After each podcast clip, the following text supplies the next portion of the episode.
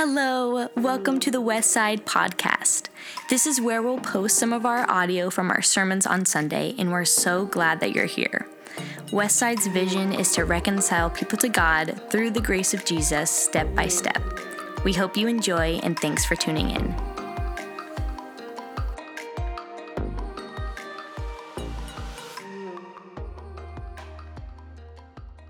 As they approached Jerusalem and came to Bethphage at, Uh, in Bethany at the Mount of Olives, Jesus sent off two of the disciples with this instruction Go to the village straight ahead of you. As soon as you enter, you will find tethered there a colt which no one has ridden. Untie it and bring it back. If anyone says to you, Why are you doing that? say, The rabbi needs it, but he will send it back very soon. So they went off, and finding a colt tethered out to the street near a gate, they untied it. Some of the bystanders said to them, What do you mean by untying that colt? They answered as Jesus told them to, and people let them take it. They brought it back, they brought the colt to Jesus and threw their cloak across its back, and he sat on it. Many people spread their cloaks out on the road, while others spread leafy branches they had, they had cut from the fields and everyone around Jesus, in front of him or in back of him, cried out, Hosanna! Blessed is the one who comes in the name of our God. Blessed is the coming reign of our ancestor David. Hosanna in the highest. Jesus entered Jerusalem and went into the tem- temple precincts. He inspected everything there, but since it was already late in the afternoon, he went out to Bethany accompanied by the twelve.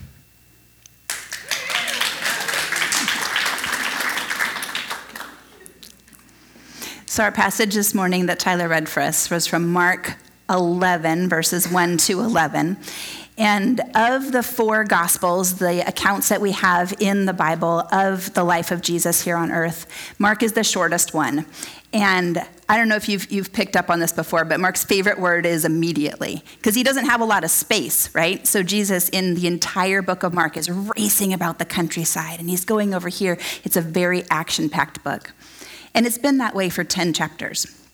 And here at the beginning of chapter 11, Mark's going to slow down significantly. And he takes six whole chapters to do one week in the life of Jesus. And so that's where we are today, um, the last week of Jesus' life on earth as a human being. So at the time of Jesus, the Jews were under Roman rule. It was not a happy time. They were a little antsy about having some Roman overlords telling them what to do, and they didn't like it. They were God's chosen people, and God had promised them freedom, and they didn't have freedom. They didn't know what to do with this. And as they read their scriptures, what we would call our Old Testament, they saw an image of a Messiah, a coming Savior, a king who would come and rescue them, would be from the line of King David, who was the epitome of their favorite king in all of their history. He was going to save them from oppression, he was going to bring freedom. Surely he'd do that by force, right? How else would you overthrow the Romans? This is what everybody thought. And Jesus was there to change their mind. So, throughout the book of Mark, Jesus has been teaching a new teaching. His favorite sermon has been The kingdom of God has come near. Repent and believe the good news. Now, that doesn't sound like anarchy to me. Jesus has been working to change their perspective of what this Messiah is going to do and how he is going to change their lives. At his baptism, a voice from heaven, and a dove came down and pronounced that Jesus was God's beloved Son. He drove out demons, he healed people with leprosy, he ate with sinners, he redefined what it meant to observe the Sabbath, he walked on water, he fed hundreds of people with very little food twice, raised a child from the dead, and he has begun in the chapters right before what we read today to speak more plainly about what it means for his time on earth and that it's coming to an end, that he is going to die for them. So, the timing of our passage is right before the Passover. The Passover was and still is the highlight of the Jewish religious calendar. And back in the book of Exodus, we read the story of the people of Israel being enslaved and in bondage in Egypt. And there's a lot of parallels you can draw with them being enslaved in bondage in Egypt and their current plight in our passage of being enslaved and in bondage to the Romans. And in the book of Egypt, God tells Moses to tell Pharaoh, You got to let my people go. And Pharaoh says, ah, No, I'm good. Thanks. You can stay here. And there's a series of plagues, and the very last one is the death of the firstborn. And so God, through Moses, tells his chosen people to kill their chosen animal for dinner, a sheep or a, a goat, and to paint the doorframe with the blood. And the angel of death would literally pass over their house and save them. And so every year they were instructed to celebrate the Passover to remember their ancestors' faithfulness, to remember God's faithfulness, to remember their status as God's chosen people, to remember their deliverance, their miraculous deliverance from slavery. And so, this is their mindset as they're entering Jerusalem for Passover. And hundreds, maybe thousands of people come from the countryside all around to celebrate deliverance. And who do they see? They see Jesus. And this Jesus guy, he's a little different. Maybe he's our Messiah. Maybe this is the moment. Maybe this is the time. This culmination of the, the, the guy we think is our Messiah and the story of deliverance that we're celebrating, maybe this is the moment. So the prophet Zechariah in the Old Testament had prophesied about the coming Messiah. And this is what Zechariah says in Zechariah 9 9. Can I? Oh, excellent. I'll read it out loud to you. It's okay. He says, Rejoice greatly, daughter Zion. Shout, daughter Jerusalem. See, your king comes to you, righteous and victorious, lowly and riding on a donkey, on a colt, the foal of a donkey. And here's Jesus. What is he doing? He's coming in on a donkey, on a colt, on the foal of a donkey. He didn't choose a noble steed. He wasn't in a fancy chariot. He's on a donkey as our humble Savior. And so the people were excited. They were ready. They're amped and ready to go. They laid out their dusty cloaks on the road. They weren't dusty to start with. They laid out their cloaks on the road in front of him. I've never been to Israel. Um, it looks a little dusty just a little bit. And these are travelers from all over the place. They didn't exactly have a laundromat, but they did not hesitate to take off their outer clothes, spread them on the ground that likely had poop on them because of the foals, the donkeys, the colts, and all the people who were walking around to welcome their king. They were so into this. They were super enthusiastic. They made an ancient red carpet for Jesus to enter Jerusalem on. The lines that they were singing, that they were shouting and proclaiming to Jesus were from Psalm 118.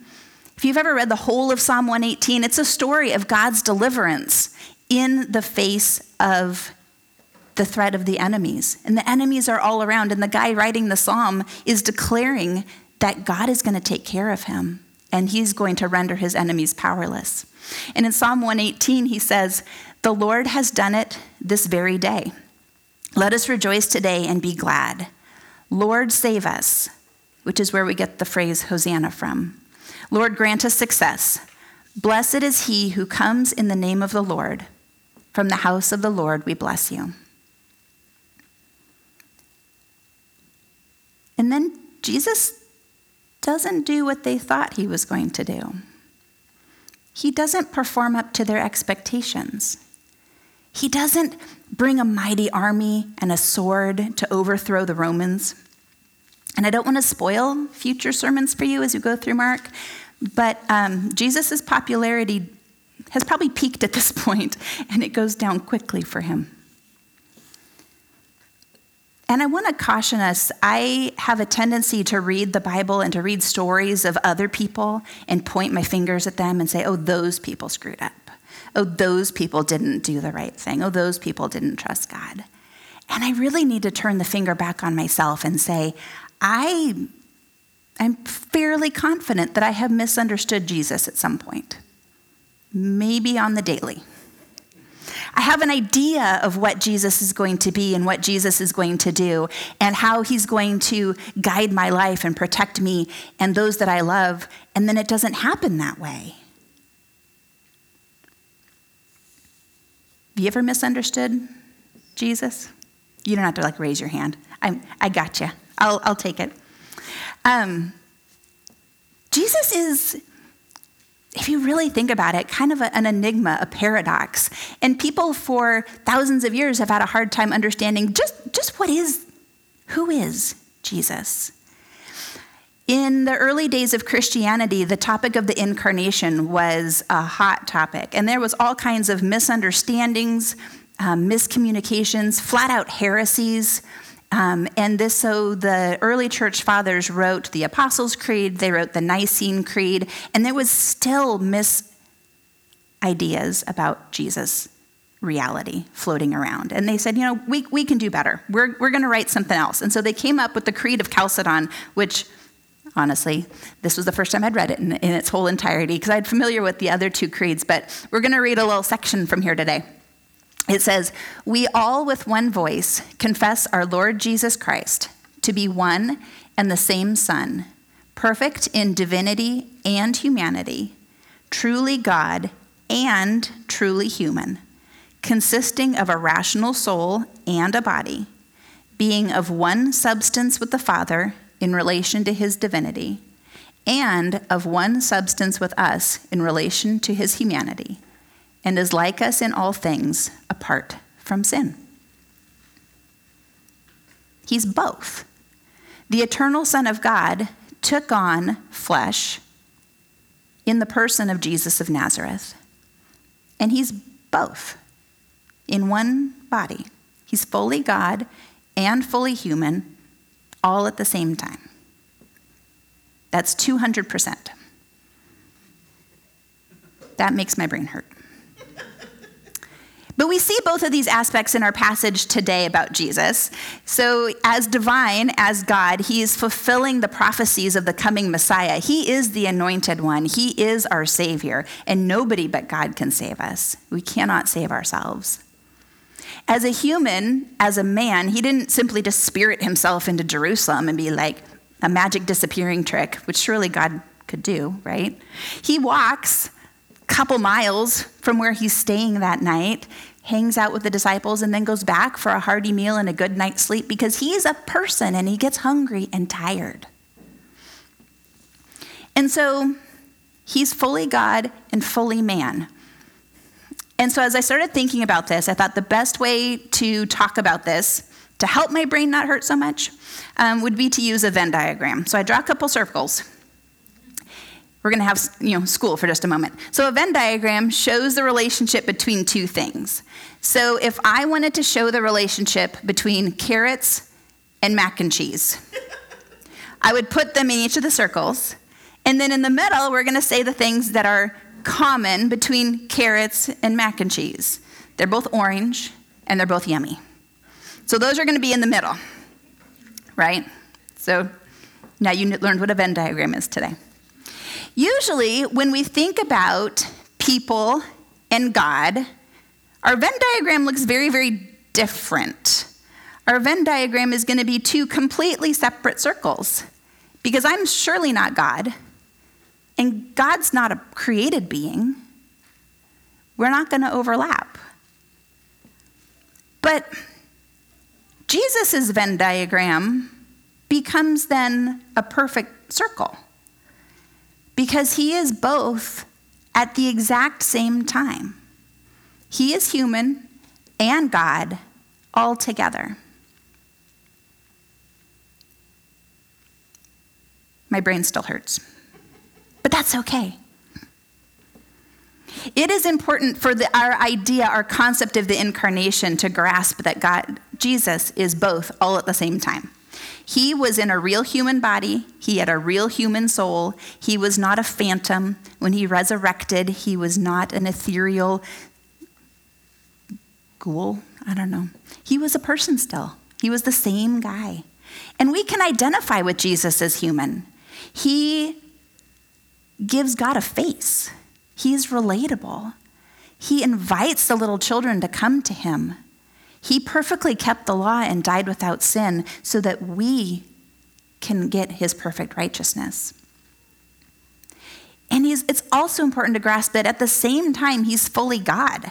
I think there's a lot of people that if you ask them today, what was Jesus? They're like, yeah, he was a guy. He lived a long time ago. He said some really cool things. And the, the fact of his divinity is super critical to understanding what Jesus has done for us. He wasn't created by God.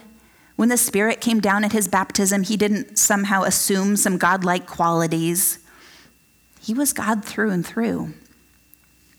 During his life, he claimed to be God. And if he's not God, I don't want to follow that guy.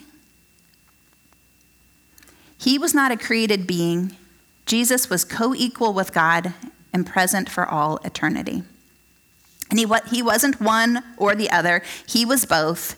He was of one substance with the Father in relation to his divinity, and one substance with us in relation to his, relation to his humanity. Both and, all at the same time, not either or. So, when he, Jesus was made flesh, he didn't stop being God, he started being human at the same time. So, why am I talking about this this morning? I have a point, I promise. Um, the incarnation is central to our understanding of the Christian faith. By becoming human, God has dignified humanity beyond us being created in his image.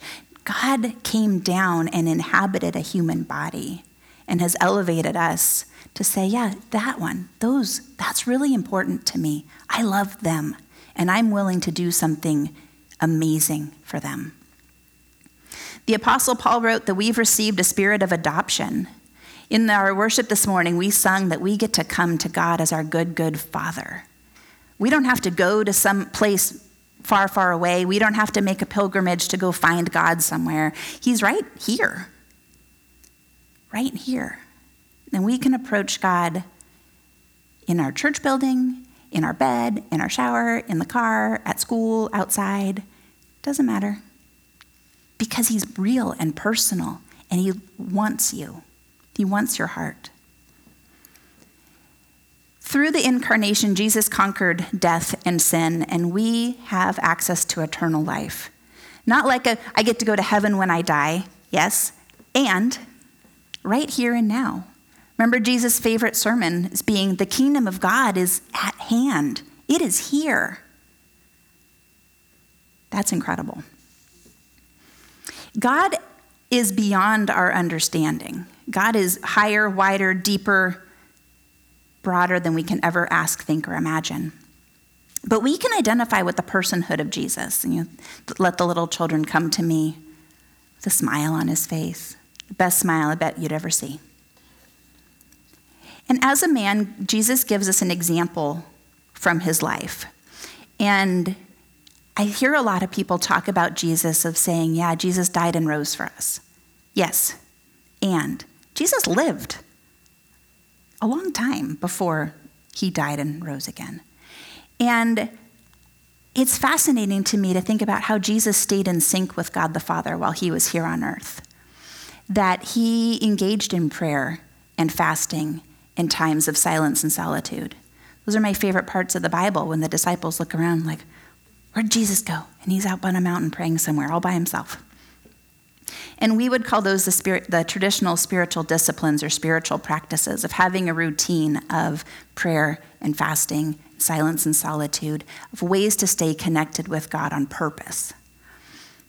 And so this morning, I, um, I wonder, I wonder how God is calling to you to a more intimate relationship with Him. And what would that look like for you? Is there, is there a tug on your heart? Is there a whisper of the Spirit just calling you into some deeper, more intimate relationship with God?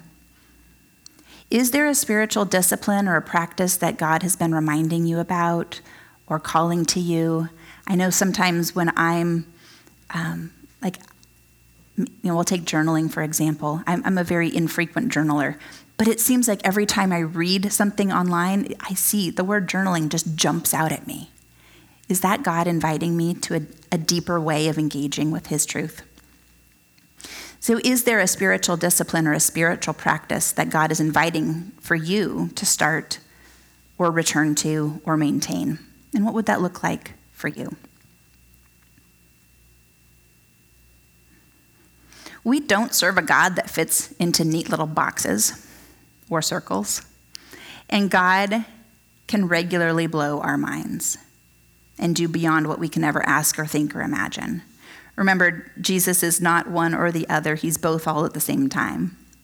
And some things are meant to be binary black and white choices. A lot of times, things of the Spirit are not that cut and dry because God is beyond our way of thinking. And what are we missing of God when we try to boil him down to something that we can put on a bumper sticker? We're probably missing a lot, a lot, a lot. There are things we are never going to understand until we meet God face to face. And I've got a list of questions. Every time my kids come up to me and ask me a question, I'm like, ah, we're just going to have to put that on the list and ask God when we get there. We've got a list going. The Jews that we read about this morning, they were full of religious zeal and religious piety. They were there to celebrate their high holy days. They had a belief in Jesus as their Savior. And then he didn't do what they thought he was going to do, and their beliefs were shaken. And when they were shaken in their beliefs, they lashed out in anger. And I'm wondering if we look at that story and say, oh, that's what they did, we're missing the point that this is a we problem. There's a lot of people today going through what's been termed deconstruction where their image of Jesus and their image of the Bible and their image about what is a church for is been shaken. And they're not finding satisfactory answers. And maybe, maybe that's you today. Maybe the things that you've heard, the things that you've read, the things you've been told are not working for you. And they don't align with the way that, that you see and experience the world around you. Maybe the Christian tradition that you were raised in is not embracing of that paradox. And it's hard to know what our foundation should be when that doesn't make sense for us anymore. And so I think about who, when I have those kinds of feelings of, I'm not sure about that, that thing, that, that pat answer, that cliche, that trite answer that I've been told all this time, it's not working for me. Do I allow that to shake my belief in Jesus? Do I worship Jesus or do I worship my ideas about Jesus? And when those ideas get shaken, am I shaken? Or do I allow that to take the junk out so I have a more pure view of maybe who God is? If my ideas are off base, am I still able to throw off my cloak in front of the colt and shout Hosanna at the coming king? Or do I walk away from the whole thing? So, as I've thought about how do I know what's foundational, how do I know what I can let go of? Um, it's been helpful for me to think about well, what does it really mean to be a Christian? What makes us a Christian? Um, and I have a couple verses that have been helpful for me. In the book of John, um, the Apostle John records Jesus as saying, By this everyone will know that you are my disciples, if you love one another. Period. It doesn't say, By this will everyone know that you are my disciples if you went to seminary, if you have a full and complete understanding of all of theology, if your version of what happens at end times is spot on. That's how we're going to know that you're a disciple. No. He says love. I don't need to know fancy things to go out and love people. We, I have two teenage boys. We have a rule in our house um, that I actually made on cross stitch and put in the living room. It says, Don't be a jerk. I think that's what Jesus would have said if he lived now. By this will everyone know that you are my disciples. Just don't be a jerk. Guys, come on. And the next one is from First John, and this is again John writing to the early church, and he says, We can be sure that we know God only by keeping the commandments. Everyone who says, I know God, and does not keep the commandments is a liar and refuses to admit the truth. But when anyone does obey God's word, God's love comes to perfection in that person. And this is how you know that you are in God. If you say you abide in Christ, you ought to live the same kind of life as Christ. This, if we're not careful in how we read this, we're going to get really close to a works righteousness. I'm going to earn my way into heaven. I'm going to do all the right things. I'm going to pray and fast and have silence and solitude and study my Bible, and that's how I'm going to earn my right place with God. And I want to be careful, that's not what, what we're saying here. What he is saying is that as God's love comes to perfection in us, it will naturally have an outpouring. I say I love my husband, right? I could say I love him all day long. But what's really meaningful is that love changes me. It changes how I react to him, it changes how I react to other people. It makes a, a, relationship of fidelity and faithfulness between the two of us. And it's going to change my behavior as a natural outpouring of that love. So, what does it mean to be a Christian? How do I, how do I know if I'm doing the right things? Well, I'm going to love. Love, obedience, right belief, yes, and right action. We'll have my one circle Venn diagram again belief and action, so intermixed and so intertwined that we can't possibly pull them apart. I'm curious if, and this is just for your own your own thoughts. That what has been your response when your previously strongly held religious convictions have been shaken? And how have you responded to that? Um, have you allowed it to shake away the debris of all of the, the unhelpful stuff to focus on the gem that is God? Or do you throw the baby out with the bathwater and just walk away? I pray it's the first one. I have one more picture I want to show, and there's a, there's a bullseye diagram. And this has also been helpful to me in thinking about what is important, what is that core central um, belief that I'm going to hang on to strongly. And no matter how much shaking happens, I'm not letting go of that. So, can I get my circles up? Awesome. So, my middle circle probably should be an even smaller circle that says Jesus because he belongs at the middle. But um, we have dogma in the middle circle, and then doctrine a little bit bigger, and then opinion is the biggest one. So, dogma, we're going to talk about as being the things that hold all of Christendom together. We're talking Roman Catholics and Eastern Orthodox and Protestants. That one's us. What do we all have in common? It's a very small list. I'm sure you're not shocked.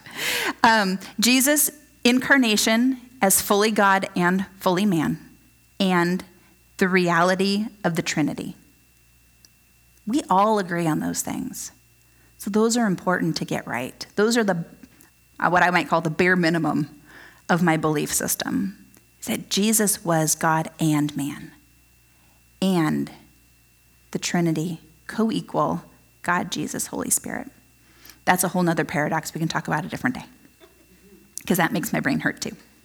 So doctrine is going to be our the foundational teachings of our church, and that might be if you go to a church website and you go to about us and it says what do we believe, they're going to have a whole list of things. How do they think about the Bible? How do they think about um, end times? How do they think about all kinds of stuff? Um, and so we have agreed that this is these are important tenets of our faith life together. This is how we have chosen how, this is how we've been convicted to read the passages in the Bible that talk about these topics. Um, so, something that would fall in the doctrine category might be whether a church practices infant or adult baptism. They, whoever falls on either side of that, they're going to hold it very, very strongly. And that's fine. An opinion is going to be things that don't make it into a church doctrinal statement, um, but maybe I have a firm belief in whatever that is. So, as an example, Terry and I used to go to a church where nobody on the worship team was allowed to drink alcohol. That's not going to make it onto their what we believe statement on their website, but that was their opinion, and that's how they felt that that was the best way to live um, a, a worthy witness in their community. That's fine. If they're wrong, it's not going to affect them long term. And as I've thought about these circles, I, it, I've realized that I have moved a lot of things in that don't belong in. When I was in college group, we were listening to secular music at college group. And I got very bent out of shape. Inside, I didn't tell anybody. We were, you know, how, how hard is it to put on, you know, like a DC Talk album? We don't have to listen to Matchbox 20. Come on, this is church group. If we can't listen to Jesus music at church group, when can we listen to Jesus music? I, if I approach things that are not foundational to my faith with that level of structure and judginess, I'm probably not going to be able to live in the love that God has called me to. And if I have a strongly held belief on one of these topics and you have a different strongly held belief on that topic, and I let that get in the way of our relationship with love, probably not living the way that Jesus wants me to live. I'm going to put up some unnecessary barriers there. And so I'm curious if there's things that maybe you've you've put in the wrong circle. I think in our story today, we, what we read was that they had some ideas about what their Messiah was going to be like, and they were wrong in that idea. They had prioritized parts of that that really shouldn't have been prioritized, and they didn't react well to that. I'm wondering what it would look like if we let God come into our hearts and soften some of these categories and really focused on the things that were truly important and maybe held the rest of it in an open hand. So, as the band comes back up, I want to leave you with a big question that I've been thinking about lately. And that is what is the Bible for? Is it a magic answer book that we can just pull it open and, and find the one liner that addresses every one of our modern problems today? Or is it a way for us to get to know God, the living, active, loving God who passionately and relentlessly pursues your heart. How has God been relentlessly pursuing you today? What have you heard from Him? And how can you respond to that? So, trusted members of our prayer team are going to be over on the side by the prayer team sign. And maybe that's what God is calling you to do is to respond in prayer to have somebody pray with you, to have somebody talk to you. Perhaps responding to the call of God in song is right for you. Maybe there's something that's in your head right now that you, you just you want to go back and think about or research or talk to somebody about or take action on. I'm sure Gianna would be fine if we used the white the yellow papers to jot a note to ourselves. I got a thumbs up. Excellent. God loves you. God is pursuing you and He wants you to love Him.